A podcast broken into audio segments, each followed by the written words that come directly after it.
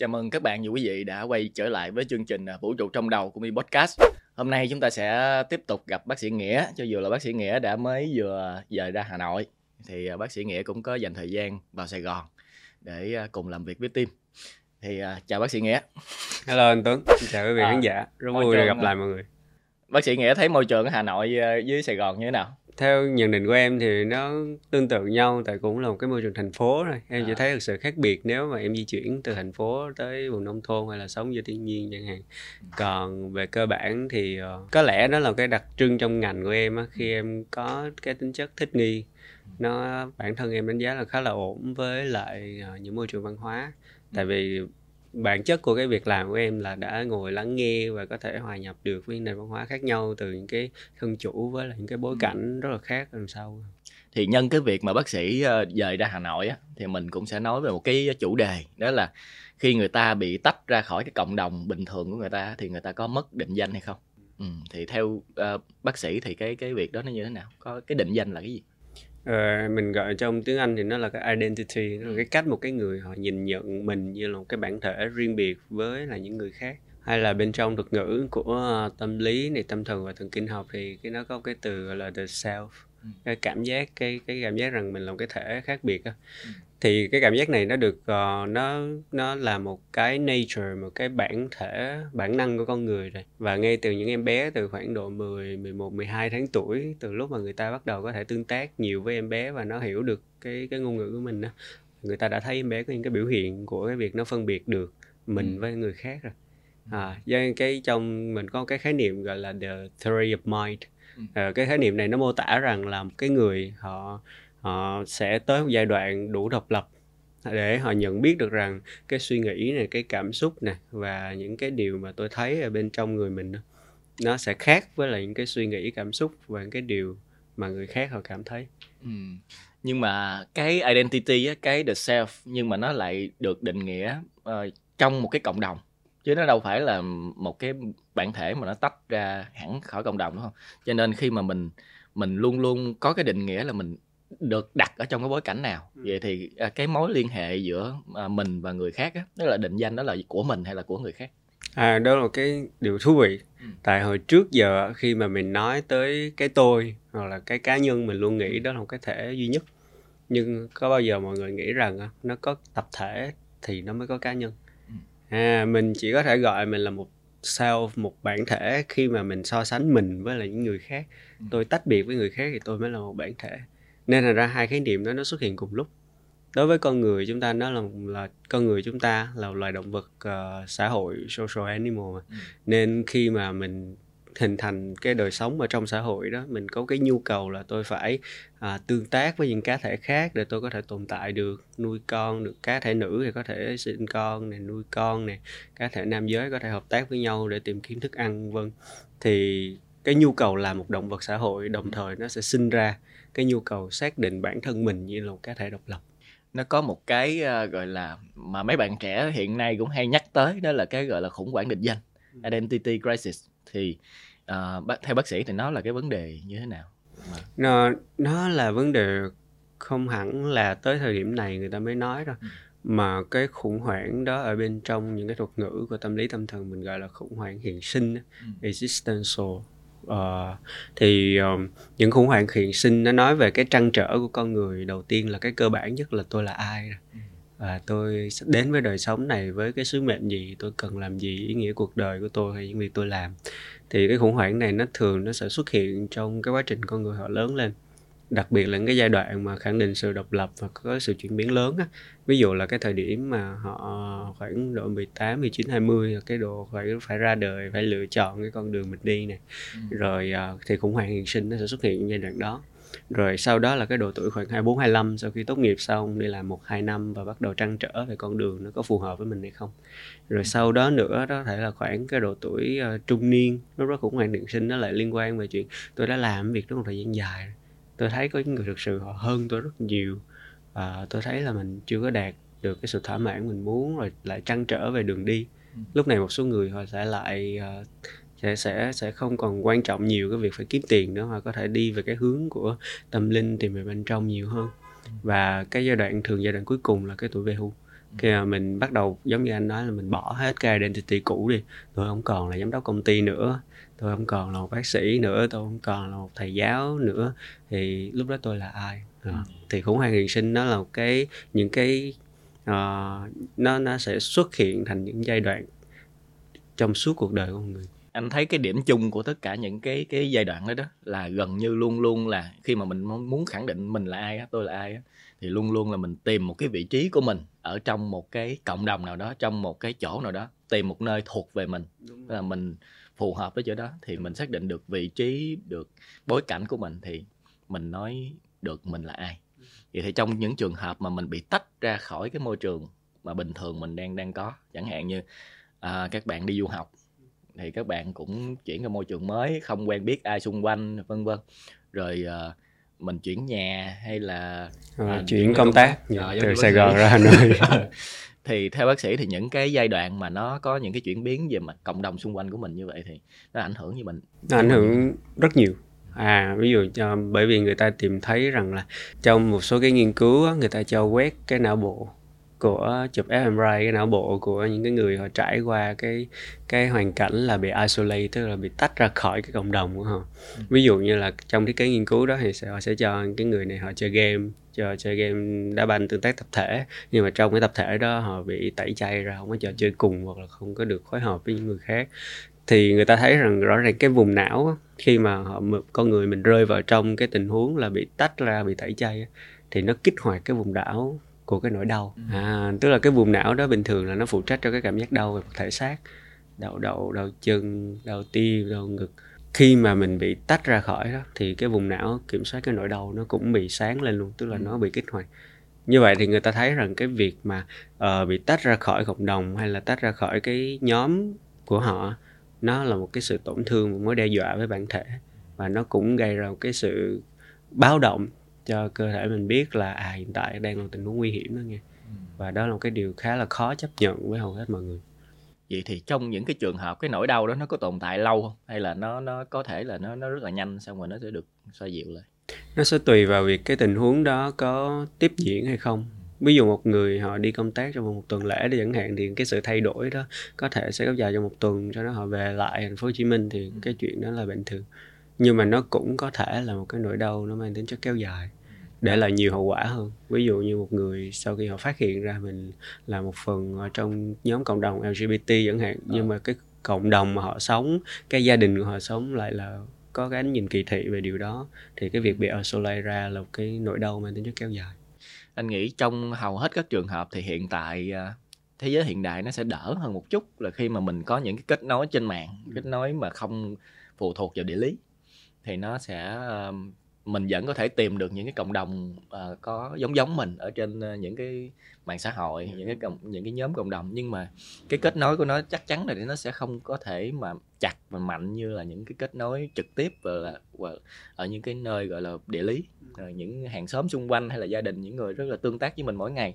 Ừ. Thì giống như cái chuyện cái chuyện mà mình phải đến một nơi mới, mình thay đổi đó, thì làm sao để mình uh, thích ứng và mình chuyển đổi cái những cái nỗi đau ở trong trong não của mình để thành một cái gì đó mà mình thích ứng nhanh hơn. Ừ, thực ra cái cảm giác cái nỗi đau hay là cái cảm giác kinh khủng khi mà phải tách rời khỏi môi trường hay cộng đồng cũ á, nó sẽ nhanh chóng được xoa dịu nếu mình tạo được những cái kết nối ở môi trường mới. Ừ. Thì một phần rất quan trọng trong quá trình thích ứng đó chính là tạo kết nối. Ừ. Thì cái may mắn của ví dụ từ vì trải nghiệm của em chẳng hạn, thì cái may mắn của em là trước khi ra Hà Nội em đã có cái network, cái cái base, có sự quen biết với các anh chị em làm cùng ngành ở ngoài đó rồi. Ừ. Và em cũng có sự ủng hộ của lãnh đạo từ cái cơ quan em tới để làm cái chỗ mới. Ừ. Nên ra khi em ra đó thì và em cũng có thời gian để em chuẩn bị nữa, với tới vài tháng lận.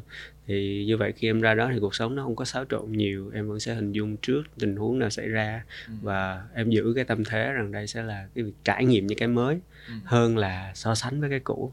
À, thì, thì có một cái tip nhỏ nhỏ ở đây đó, tức là cái chữ so sánh đó. Tức là khi mà mình cứ giữ rằng tôi là một phần bản thể của cái cộng đồng cũ và tôi muốn rằng bản thể, cái bản thể mới ở cộng đồng mới nó phải y chang như vậy, thì mình rất dễ thất vọng. À, ví dụ như là vợ em đi, khi mà bạn di chuyển ra Hà Nội, bạn cũng mua vào cái chi nhánh công ty khác, thì uh, bạn bắt đầu phải, phải có những cái điểm khác biệt đó. Ví dụ như là công ty mới là bạn khi đi làm về, mọi người được phát trong cái màn hình bự thiệt bự để xử lý số liệu. Và khi đi, đi làm về cuối giờ thì mọi người sẽ phải đem màn hình đó, tháo dây ra hết, cất vô cái tủ khóa lại. Nhưng mà ở trong Sài Gòn là những cái chuyện đó, trong Sài Gòn là cứ để thả lỏng đi rồi, rồi bộ phận an ninh là sẽ lo hết. Thì bạn cảm thấy không dễ chịu cái chuyện đó và bạn bắt đầu bạn, bạn nói rằng là ở trong em đâu ai làm gì. Nhưng mà sau đó về nhà chia sẻ với em thì em chỉnh lại bạn liền, em nói rằng à, mình có thể hạn chế sử dụng, mình mình không nên nói như vậy. Tại nó làm cho cái người ở cái cộng đồng mới của mình họ cảm thấy không quá dễ chịu khi ừ. mình so sánh với cộng đồng cũ. Vậy thì cái tip của bác sĩ là mình mình phải kỳ vọng giống như đó là một cái trải nghiệm mới, khám phá và yeah, đúng rồi. Có mình sự kết nối, set up cái thái độ là một cái à. sự khám phá và càng nhiều điều mới càng sự mình sẽ đón nhận những cái mới thay vì mình so sánh với những cái cũ. Dạ yeah, đúng à, rồi. Thì... và chính cái việc mà mình đón nhận như vậy nó sẽ tạo cái nền cho mình dễ kết nối hơn. Và khi mà mình có bắt đầu có kết nối rồi thì đó là lúc mà identity trong cộng đồng mới nó hình thành. Rất là may mắn là đối với những uh, gọi là người lớn đi, người lớn khi mà mình tự chủ thì mình dời qua một cái địa điểm mới, hầu hết những cái đó là để vì mình có một cái gì đó tốt hơn, mình sẽ dời đến đó. Ví dụ như mình muốn thay đổi công việc tốt hơn, hoặc là mình muốn có một cái điều kiện sống, hay là các bạn đi du học, đi, đi công tác vân vân. Thì thường là mình hướng tới một cái gì đó tốt hơn thì cái tâm thái của mình sẽ rất là thoải mái. Nhưng mà đối với một số bạn bị bắt ép phải chuyển qua cái chỗ khác. Thí dụ như là bạn phải đi theo gia đình, các bạn nhỏ phải đi theo gia đình, bạn không muốn tại vì bên đây bạn bè các kiểu là bên này hết. Rồi qua một cái môi trường mới thì các bạn không thể hòa nhập được với cái văn hóa mới nè, rồi bạn bè mới. Kiểu thì cái năng lực mà hòa nhập của các bạn nhỏ này là không bằng những người lớn. Và đặc biệt là các bạn không có một cái trách nhiệm ở trong cái cộng đồng mới. Chẳng hạn như uh, phụ huynh thì có thể đi đến đó làm, nhưng mà... Uh, mấy bạn nhỏ vô đó thì các bạn không bị ép buộc phải có một cái vai trò ở trong cái xã hội mới, cho nên là cái đó cũng rất là khó khăn cho các bạn. Thì Nghĩa có một cái tip nào hay là cái trường hợp nào đã gặp những bạn giống như vậy? Yeah, những trường hợp này thì gặp hoài, yeah. Đặc biệt là các bạn khi mà đi du học và đi định cư theo gia đình chẳng hạn, thì các bạn có những bạn không vượt qua được cái giai đoạn đó và bạn mãi mãi mắc kẹt vào cái chuyện là tôi có những người bạn thân nhưng mà tất cả người đó đều ở Việt Nam hết. Và đa phần những trường hợp sẽ là à, sau này đứa nào cũng bận hết, mình ngồi mình chia sẻ, mình nhắn tin hoài cũng tụi nó cũng không có trả lời kịp, hoặc là không có cùng tiếng nói, thì cuộc sống mỗi đứa khác nhau, khác múi giờ nữa. Dạ đúng rồi. Và sau đó bạn bị tách hoàn toàn luôn. Và một mặt thì mình cứ nhìn về quá khứ có những cái người bạn thân, và một mặt thì mình không có hòa nhập được với môi trường mới, cứ cảm giác rằng những người mới họ không coi mình ra gì, hoặc là họ kỳ thị, hoặc là họ không tốt như người cũ, hoặc là ở bên này là bạn thì ít mà bè thì nhiều kiểu vậy. Tại vì về cơ bản thì đó là một cái điều mà mình chưa có quen được, mình chưa có quen cái cách ứng xử với nhau rồi, chứ không hẳn là bên đó không có tình cảm hay là không có cái sự thân thiết. Cái mấu chốt ở đây là đúng như anh nói thì các bạn trẻ, các bạn các bạn nhỏ, các bạn sẽ gặp khó khăn có thể là nhiều hơn người lớn nữa trong cái việc có thể hòa nhập, bởi vì cái kỹ năng của các bạn sẽ ít, kỹ năng của các bạn khó. Nên ra là nếu có cái sự lắng nghe từ phía phụ huynh, từ những người lớn trong cộng đồng. Ví dụ là em có cái trường hợp bạn đi một đoạn đi du học và bạn vào trong cái nhà host đó, thì cái cô chủ nhà rất là tâm lý, ừ. rất là dễ thương luôn. Cổ có ba đứa con thì cổ là người dắt bạn đi uh, mua sắm, đi chơi, ừ. đi chợ địa phương, làm quen với mọi người, thì thích ừ. ứng của bạn rất là nhanh và bạn trải qua giai đoạn đó, ừ. mặc dù cũng có khó khăn. Anh nghĩ các bậc phụ huynh cũng cần phải chú ý cái điểm này, tại vì thường là do mình không để ý thôi, chứ nếu mình để ý thì mình sẽ có những cái biện pháp, và có những có thể đầu tiên là nhờ tư vấn chẳng hạn, nhờ bác sĩ hoặc là những người mà giỏi về tâm lý, mình tư vấn làm sao cho con em mình nó hòa nhập cái sở cái môi trường mới nó tốt hơn. À, hoặc là những cái chẳng hạn như ba mẹ mình có à, phụ huynh, các bậc phụ huynh ở đó có những cái mối quan hệ à, bà con rồi hoặc là hàng xóm xung quanh hoặc cộng đồng xung quanh có những kết nối đó, thì mình dẫn con em đi để làm quen và cho nó tạo ra những kết nối với à, những đứa trẻ đồng trang lứa ở đó luôn chẳng hạn. À, cũng như Nghĩa nói là à, mình đi mua sắm và làm sao để à, gọi là cho con em mình nó tương tác nhiều hơn với cái môi trường mới, cho nó thấy những cái hay, cái đẹp và nó hào hứng hơn để nó kết nối, thì anh nghĩ sẽ giải quyết được vấn đề tốt hơn. Thì đúng rồi đó, cái tốt nhất vẫn sẽ là phụ huynh hoặc là người lớn đi trước, họ có thời gian để dành cho bạn. Nhưng mà đa phần trong tình huống đó người lớn họ cũng gặp những cái khủng hoảng về hiện sinh, đôi khi còn khó khăn hơn. Tại vì các bạn trẻ mình biết à cái định danh của em là học sinh, khi em qua đó thì em cái định danh vẫn là học sinh thôi, và em chưa có cái xác định gì cái vị trí vai trò xã hội hết. Còn ví dụ như là người lớn thì em thấy cái trường hợp như là của thầy của em chẳng hạn, thì là một cái người thầy rất là nổi tiếng, được kính trọng, đi dạy rất nhiều năm, nhưng mà khi mình qua đó thì phải put down xuống. Hoặc là một bác sĩ thì chẳng hạn, em gặp nhiều trường hợp như vậy lắm. À, bên này là một bác sĩ được trân trọng, nổi tiếng, rồi có con đường tương lai sáng lạng, nhưng mà khi qua đó thì tất cả mọi thứ trong quá trình chuyển đổi mà mình phải bỏ hết tất cả đó xuống. Tôi không còn là bác sĩ nữa, không còn đi ra đường được gọi là người này người kia nữa, thì bản thân phụ huynh cũng gặp khó khăn. Thì cái mà em nói về cái chuyện này là à thì lúc này là lúc mà mình có thể nhờ sự hỗ trợ của những chuyên gia về chăm sóc sức khỏe tinh thần. À, họ là cái người có thể giúp cho đứa nhỏ chuẩn bị trước khi qua đó, và khi qua đó rồi sẽ là cái người đồng hành với nó để nó chia sẻ. Cái đôi khi cái sự mà mất định danh nó, nó kinh khủng tới nỗi giống như trong cái phim anh anh coi và anh anh nhớ hoài, đó là phim Shawshank Redemption, à, nhà tù Shawshank á. Thì cái trong cái phim đó cái, có một cái ông đó, ông ở tù, ông ở rất là lâu, năm mươi năm.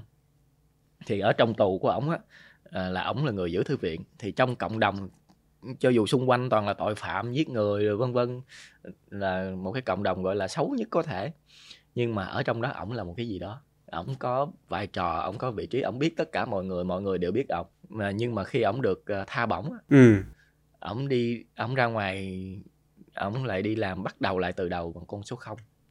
Khi ra ngoài thì đáng lẽ là người ta sẽ, người ta kỳ vọng là họ sẽ enjoy cái cái cái sự tự do mới, nhưng mà không, ông này ổng mất hoàn toàn cái định danh đó, à, cho nên ổng cuối cùng là ổng uh, muốn quay trở lại uh, tù. Không, ổng kết thúc, ổng kết thúc, ổng à, thì trong cái cái phim đó là cái cảnh rất là ấn tượng. Ổng ừ. à, chỉ ghi là Red was here, ổng khắc lên cái cái cột, cái cái sàn ngang của một cái cái cột ở trong cái nhà trọ mới của ổng. Ổng ghi nói là ổng đã từng ở đây. À, Red có một cái sự định danh cuối cùng trong trong cái lúc đó. Thì mình mới thấy cái sự uh, khủng hoảng định danh nó có thể nguy hiểm đến mức nào, khi mà người ta không, người ta phải uh, bị xóa bỏ hết cả cuộc đời, người ta phấn đấu rồi các kiểu, thì người ta bị mất luôn cái, qua một cái chỗ mới cái thành, thành số không, uh, bao nhiêu cái tích lũy tích lũy. Còn cái hiện tượng này cũng có thể quan sát qua những cái biểu hiện mọi người rất thường gặp. Ví dụ như là mọi người nhớ lại có cái sự tấn công nào mà nó sẽ gây ra cái cảm giác tức giận hoặc là thù hận nhiều nhất. Đó có phải là sự tấn công về danh dự, về nhân phẩm. À, người ta sẵn sàng đứng lên chiến đấu để bảo vệ danh dự cho bản thân, để niềm kiêu hãnh cho gia đình, và đòi bồi thường tám mươi tám tỷ. À, và thậm chí là không chỉ là tiền đâu, mà những cuộc chiến tranh lớn trên thế giới đôi khi cũng xuất phát từ cái việc mà vua, một cái ông vua nào của cái đất nước nào đó bị xúc phạm hoặc đối xử không có đủ trang trọng chẳng hạn, là có chiến tranh, đã có thể khởi chiến ra rồi. À, thì thì cái lý do mà con người họ luôn bị kích hoạt những cảm xúc quá mạnh, bao gồm cả những cái cảm xúc bốc đồng khi mà họ bị tấn công về mặt danh dự và nhân phẩm, thì nó rất liên quan tới cái câu chuyện rằng về mặt bản năng con người đã là một social animal, một cái một cái loài động vật sống ở trong cộng đồng. Phải sống trong cộng đồng thì tôi mới có cảm giác tôi được tồn tại và được an toàn. À, tại vì anh có thể hình dung rằng là khi mà Uh, con người phát triển thành Homo sapiens à. thì cái cấu trúc về não bộ, cái thể tích não bộ so với thể tích cơ thể uh, nó nó lớn hơn rất đáng kể so với các loài động vật khác ừ. ở trong trong cùng cái nhóm. À, thì cái điều đó nó làm cho cái việc sinh nở của người mẹ, cái đầu của em bé nó lớn quá, tại vì nó chứa bộ não lớn nên cái đầu em bé nó lớn, nên cái việc sinh nở của người mẹ ra cho để để để đẻ em bé ra đó nó nó khó khăn hơn, và đứa nhỏ loài người nè nó bị đẻ ra rất là sớm hơn so với các loài động vật khác. Bằng chứng là những cái đứa nhỏ mới vừa sinh ra đời mình sẽ phải chu cấp và nuôi dưỡng cho nó trong ít nhất là khoảng ba năm, trong khi đó mình thấy ví dụ em bé là con bê con đi, con nai nó được đẻ ra ngay lập tức nó đứng dậy, nó mở mắt và nó tự tìm bú được, và một vài tuần sau nó có thể tự ăn được, nó có thể chạy nhảy được sau chỉ một vài tháng thôi. À, thì như vậy mình thấy được rằng là em bé loài người được đẻ ra trong cái giai đoạn mà nó chưa có sẵn sàng, nó cần rất nhiều nguồn đầu tư vào mà một mình mẹ nó không có lo nổi, nên thành ra là mẹ nó phải tìm cách để kết đôi với lại một cái người bố để người bố chăm sóc, và người bố phải tìm cách để kết nối với người khác trong cộng đồng đến lúc mà để để mà ảnh đi săn ảnh kiếm được nhiều đồ ăn hơn, hoặc là khi mà ảnh đi săn thì sẽ có những người còn lại bảo vệ cho mẹ và đứa con này. Thì chúng ta bị bắt buộc sống trong một cái môi trường của cái cái xã hội à, để có thể đảm bảo sự an toàn, nên thành ra bất cứ cái lúc nào chúng ta bị tách ra khỏi cái cộng đồng hay cái xã hội đó, ừ. thì cái cái báo động về cảm giác không an toàn nó sẽ kích hoạt lên tất cả những cái bản năng của mình. Và thường cái vùng não bản năng nó sẽ đi kèm hàng loạt những cái cảm xúc, những sự sợ hãi này, nó sẽ đi kèm với sự hung dữ, cái bản năng bảo vệ, chiến đấu, bỏ chạy, nên nó rất khó kiểm soát khi mà người ta bị bị kích hoạt những cái vùng não đó. Vậy là gần như là cái uh, chức năng về cái identity của mình đó, nó nó tương đồng với cái gọi là cái chế độ sinh tồn luôn. Đúng rồi, chính xác. Nó rất Còn là, là mãnh liệt. Có một cái chiều hướng ngược lại, đó là khi mà cộng đồng định danh sai về mình, ừ. đó thì cộng đồng gán cho mình những cái nhãn gì đó, chẳng hạn như mình đi qua một cái cộng đồng mới cái mình bị dán cái nhãn là người châu Á ừ. chẳng hạn vậy, hoặc là người ta bị những cái định kiến về người Việt Nam sẽ như này, người hoặc là người Sài Gòn sẽ như này, à, người Hà Nội sẽ như người kia, người Việt Nam, người Bắc à, người gặp rất nhiều. Thì cái đó là một cái định danh mà mình tự nhiên mình không gì liên quan tới mình hết, cái mình bị dính vô đó.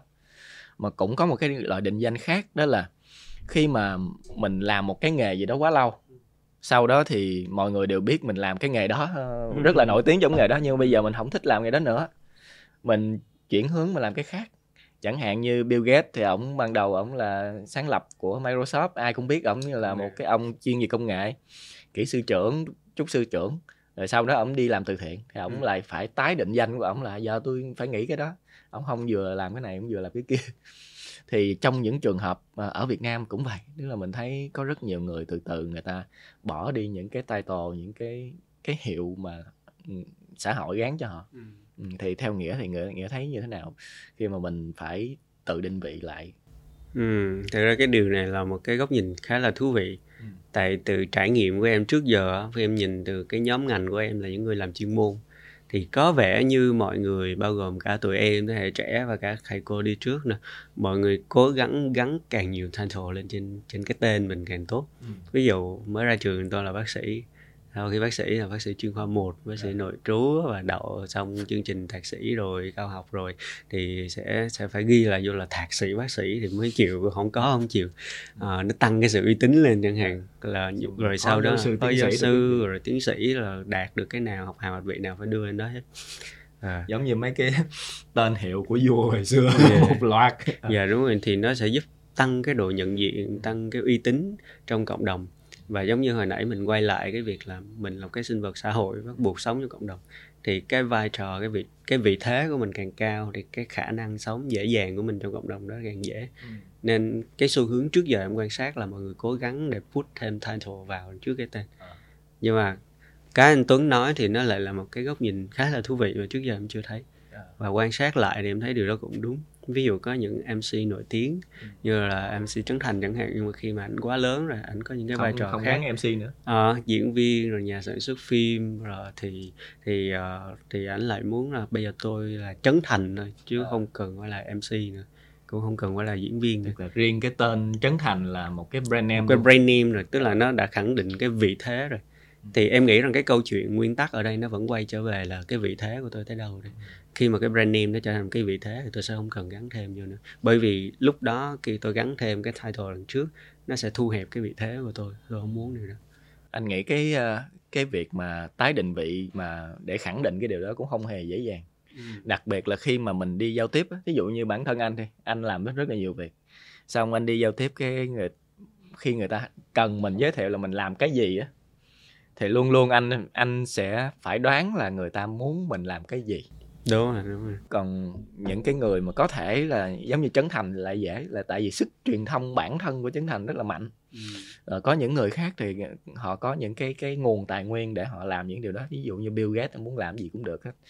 Thì ổng đang định vị bản thân rất rõ ràng là là philanthropy, là một cái người làm chuyên về từ thiện. Nhưng mà cũng có những người khác rồi làm nhiều quá cái cứ gán mác vô nhà đầu tư cho nó dễ, cái gì cũng cũng có đầu tư từ, từ giáo dục rồi tài chính, đầu tư bản thân, bỏ tiền đi học.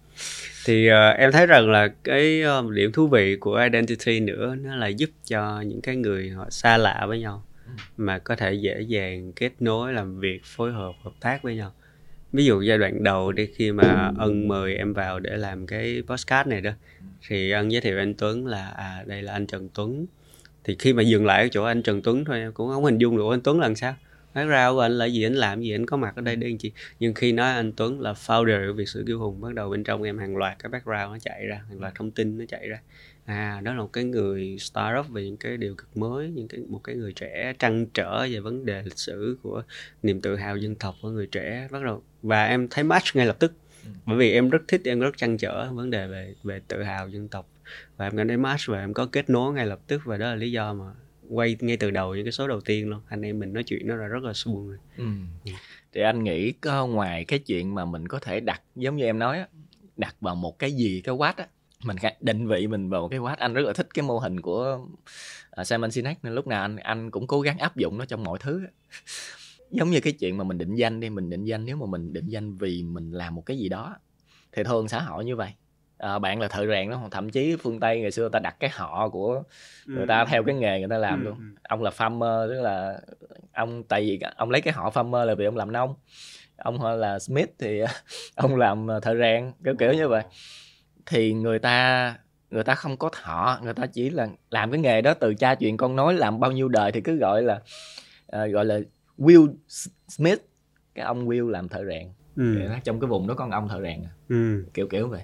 Thì người ta định danh người ta bằng cái, cái nghề người ta làm. ừ.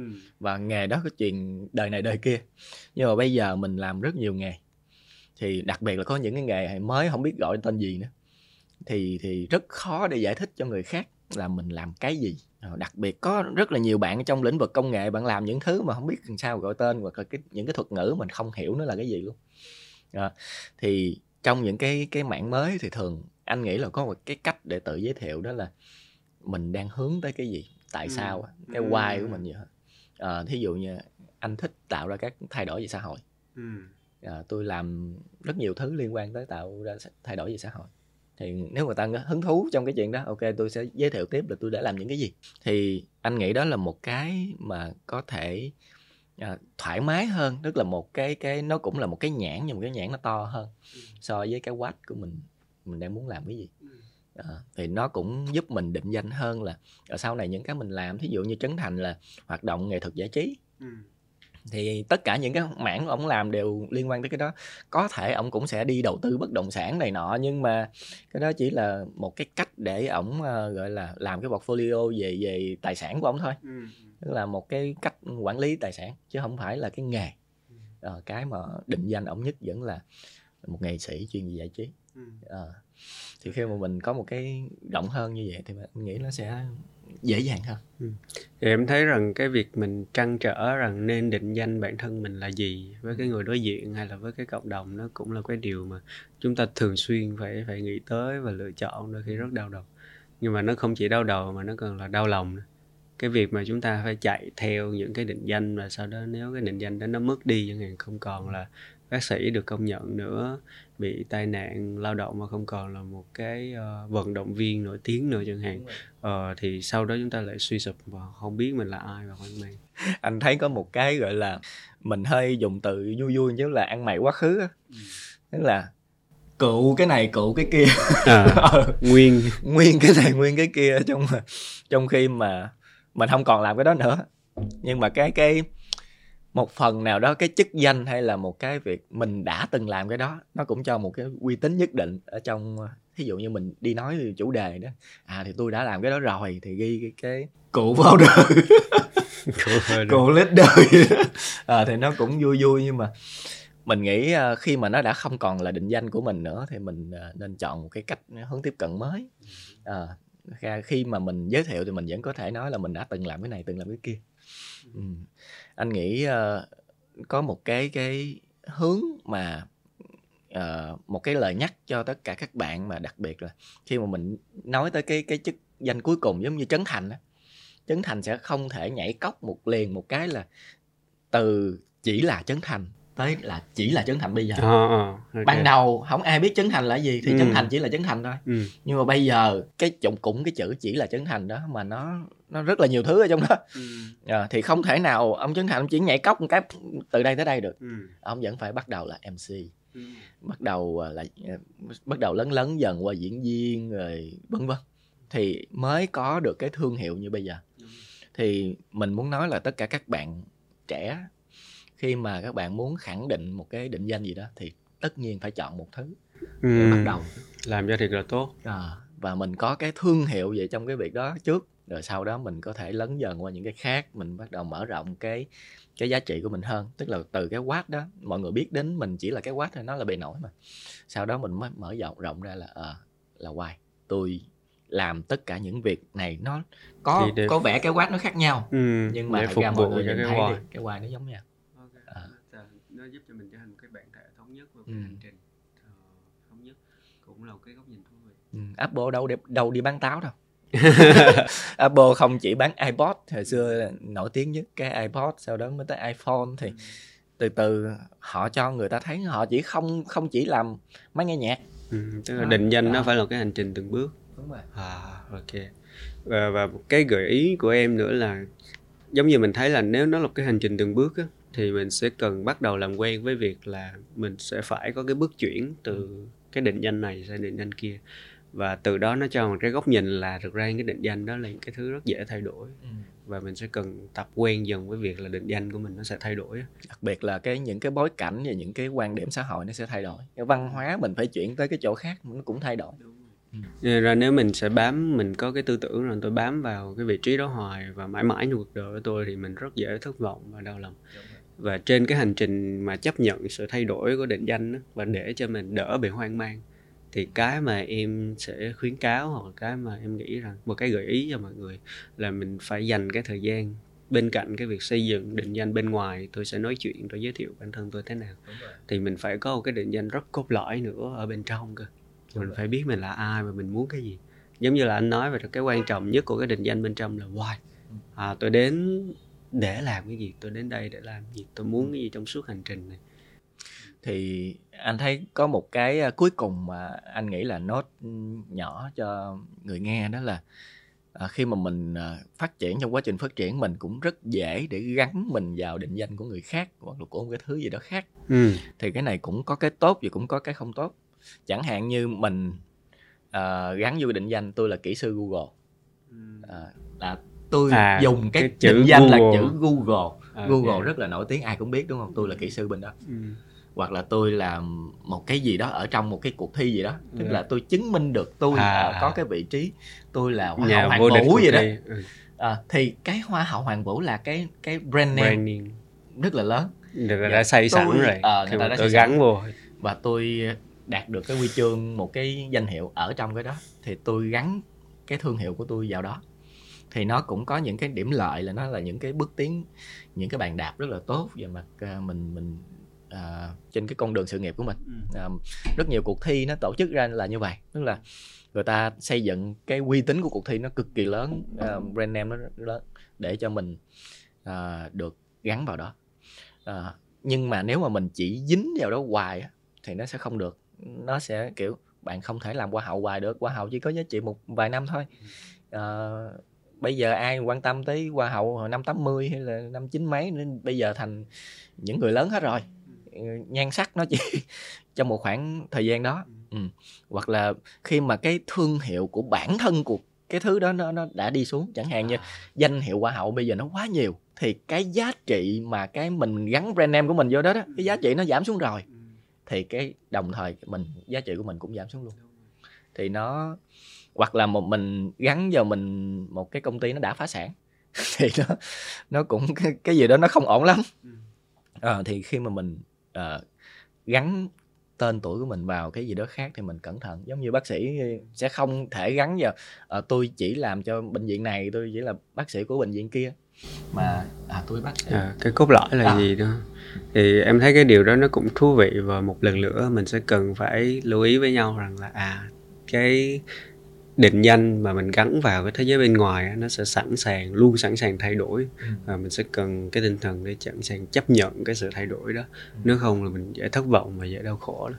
Nó, nó giống như cái việc là người ta hay nói là mình cần phải buông bỏ những cái thành công đi thì mình mới có thể tiếp tục trưởng thành. Thì nó, nó liên quan tới cái câu chuyện mà em nhớ thầy Minh Niệm chia sẻ. Tại thầy Minh Niệm bắt đầu nổi tiếng ở trong cộng đồng, được nhiều người biết đến từ sau cuốn sách được tái bản hàng triệu bản, đó là Hiểu, Hiểu về trái tim. À, thì sau này rất nhiều người hỏi thầy là à, thầy có cảm thấy như thế nào về cuốn sách đó? Thì câu trả lời của thầy rất đơn giản thôi, là khi một sản phẩm nó được viết ra rồi, một cuốn sách đã được ra đời rồi, thì nó bắt đầu có đời sống của nó. Mình hãy để nó tự động được sống tiếp và có đời sống riêng của nó. Còn mình mình sẽ tiếp tục cái chặng hành trình của mình. Và rõ ràng đúng là khi thầy để cuốn sách đó lại, tất cả cái tiền bán sách đều góp vào trong cái quỹ từ thiện, thì thầy cứ để nó có đời sống riêng. Giống như cái đứa nhỏ mình đã sinh nó ra rồi, nó là con mình, đồng ý có sự kết nối, nhưng mà nó sẽ có đời sống riêng của nó. Còn mình muốn phát triển tiếp thì mình lại đi tiếp cái chặng hành trình của thầy, giống như thầy vẫn đang đi một cái rất là cần mẫn trên con đường để chữa lành vấn đề tâm lý. Thì cái mà em vừa nói nó liên quan nhiều hơn, đó là cái why. ừ. Tại sao? Vẫn là một cái định danh nó lớn hơn, nó cái thứ gì đó nó nó nó lớn hơn bản thân mình. ừ. Thì khi mà mình tìm được những giá trị đó đó và mình gắn cái định danh của bản thân mình vào những cái giá trị nó lớn hơn như vậy, thì mình nghĩ nó sẽ là những cái nó bền vững hơn. yeah. Mình cảm thấy nó nó vững chắc hơn yeah. là những cái brand name kiểu như Google yeah. hay là hay là Apple hay cái gì đó. yeah. Hầu như là mình bớt sợ hơn rất là nhiều. Ví dụ như là một cái người chỉ gắn cái tên tuổi của mình vào cuốn sách của họ viết đi, thì ví dụ bây giờ sách hiểu về trái tim nhiều người đọc quá rồi, sách lậu nhiều quá cái không ai mua nữa, thì thầy Minh Niệm sẽ cảm thấy tôi bắt đầu sợ giá rồi cuốn sách của tôi mà đi xuống, đó là brand name tôi đi xuống. Nhưng mà thầy không có chuyện đó, tại vì thầy đã để nó có cuộc sống riêng. Mình tách cái brand name và tiếp tục cái why, cái con đường của mình đi, thì nó vẫn cứ vậy hoài. Vậy thì đó cũng là chia sẻ cuối cùng của mình và bác sĩ Nghĩa cho tất cả các bạn đang nghe chương trình.